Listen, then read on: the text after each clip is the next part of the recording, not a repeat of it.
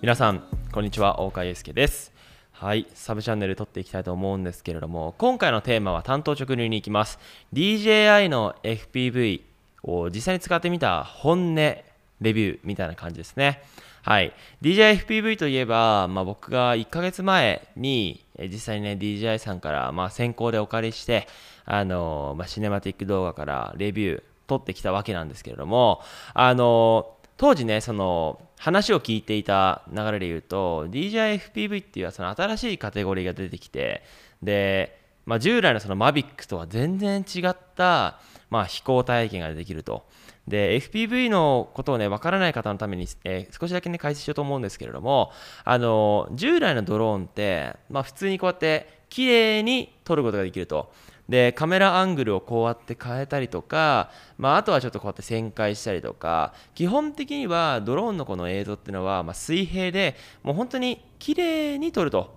いうねあの印象が強かったと思うんですけれども今回この DJI-FPV まああの FPV ってそもそもファーストパーソンビューの略なのであの自分がねこうやってゴーグルをつけて実際にその自分の目線で鳥のように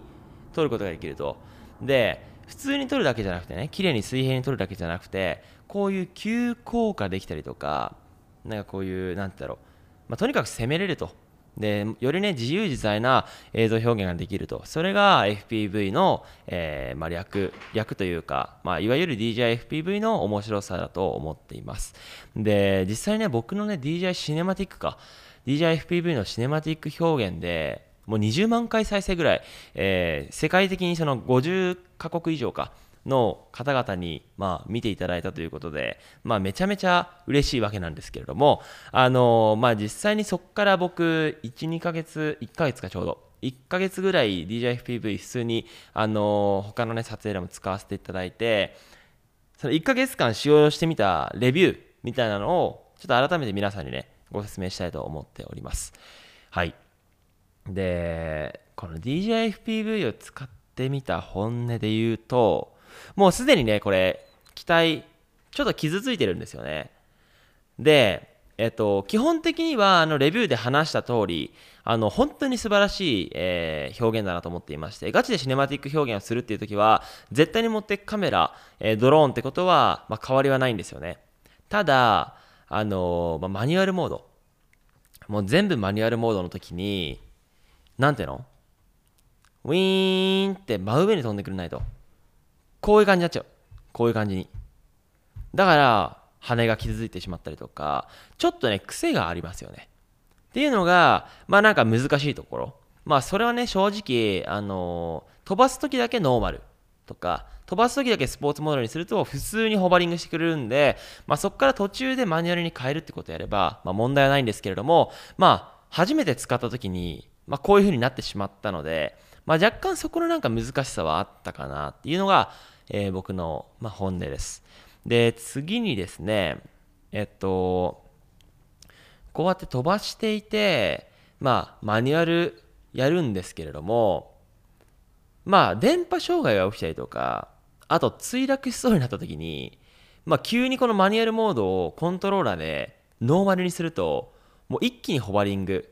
して帰ってくるとか、まあそういったことがあったんで、実際に飛ばしている時に、あ、これ本来だったらもう終わったなと。もうドローンなくしたな。あとは探しに行かなきゃっていう状態だったものが、まあこの FPV だと、あのまあ生きて帰ってくるということなんで、まああの撮影の時に僕正直2、3回ぐらいは、あのもう墜落するようになったんですよ。なったんだけど、無事帰ってきたから、本来だったら3機なくしてたところを、まあ、DJIFPV だともうこれだけで今生きてますよと、まあ、少し羽がね汚れてるだけでセーフです。という風になってます。あとはもうバッテリーとかもね充電しやすかったりあとね 今までのその DJIFPV じゃねえ今までの FPV だとメモリーカードをカメラに取り付けてね GoPro とかアクションカメラとかレックをしてもうずっと撮るっていう感じなんですよ。ただこの DJIFPV だとコントローラーでレック押してから飛ばすことができるんで、あの、データ管理がめちゃめちゃ余裕になりましたね。今までってもう何分、5分ぐらいのものを探して使っていたんですけれども、いい素材だけがちゃんとクリップとして残ってるので、まあ、シネマティック表現をすることにおいてもめちゃめちゃ優秀だというふうに今回改めてね感じましたとまあ本音で話すって言ったらちょっといろいろ出てきちゃうんですけれどもあと何があったかななんかあった？まさきとかこれ？DJIFPV の良さ。良さ。うん。あああとねこれあれなんですよ。センサーサイズが1インチじゃないので映像がめちゃめちゃ綺麗かって言われるとそうではない。やっぱり本当に攻める表現をするんだったらあの DJI-FPV 使うけれどもあの本当に綺麗な映像を撮るってなったらおそらく僕は Mavic 2 Pro を未だに持っていくかなっていう印象なんで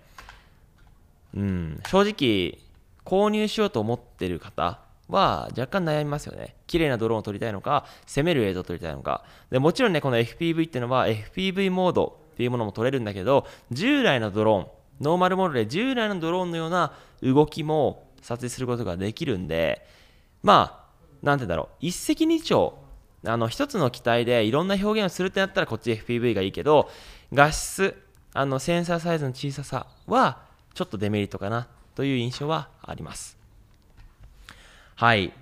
まあでもね、総合的に考えても DJFPV はやっぱりあの買うべきだなっていうのが僕の結論としてはあってもちろんネガティブな側面も多いんだけれどもまあ本当に新しく、まあ、DJI さんが、まあ、ラインナップとしてま、出してきて実際にねグローバルで見てもめちゃめちゃ人気が高いらしくて、まあ、本当に革新的なね1台をまあ追加してきたなっていうのは個人的な印象です。で正直ね1界隈の人たちドローンレーサーの方たちはね結構まあこの FPV ねディスったりしてるんですけれどもまあどんなねプロダクトもどんな業界もやっぱり批判され批判はねつきものだと思っていてまああの本当にその方たち僕もねレーシングドローンとかで操縦してきていてやっぱりそこまでの細かさ操縦に対する、えー、細かな動きができるかって言われたらできないし、あのー、プロの方にとっては正直物足りない機体なんだろうなっていうのはもう僕の中でも認識してます。ただ僕みたいに映像表現として FPV を使うっていう観点ではもうこれに勝る機体は正直ないと思っています。で今後ね DJI-FPV さんがどんなねあの DJI-FPV さんって言っちゃったけど DJI さんがどんなラインナップを出してくるか、もう僕予想したいと思います。これ DJI さんから別にコミュニケーション取ってるわけでもないです。絶対にこのあのミニサイズが登場してきます。はい、こんな感じ。これミニサイズ。これミニサイズ何がいいかって、もっと狭いところを遊べるんですよね。でこれって正直外広い環境に行かなきゃ飛ばせないんだけれどもこのマイクロドローンは本当に狭いところでこの机の下とか家具の間とか飛ばせるんで、まあ、今ね結構家の中で、まあ、趣味とかあのネットフリックスかね見てる方多いと思うんですけれども家の中で気軽に遊べると。あと宿泊施設とかホテルとかでもなんかこの家具とかを傷つけることがなくねガードとかもあるんでまあ、絶対そういうのは DJI-FPV の次の派生として、ま、出してくるんじゃないかなっていうのは個人的な予想です。はい。なので、あのー、まあ皆さんね、ぜひこの DJI-FPV や次出るこういうマイクロドローンとかもね、チェックしてみてください。はい。まあ、今後ね、このサブチャンネルでは、こういうちょっとカジュアルに、まあ、メインチャンネルはね、本当にガチで作ってるんで、まあ、それとは違った、なんかその、トークみたいなのをあの皆さんにできたらなと思っていますので、もしよければあのコメントとか感想いただけたらと思っております。で、僕がやってるね、トランスサロン、動画コミュニティトランスサロンでは、まあ、Facebook 上で、あの、まあ、本当にユーザーさん同士が投稿して、作品投稿して、質問投稿してっていうつながれる環境とかも用意してますし、えー、僕が毎日ね、記事を書いていますので、チェックしていただけたらと思います。はい、今日も最後まで聞いていただきありがとうございました。それでは皆さん、バイチャ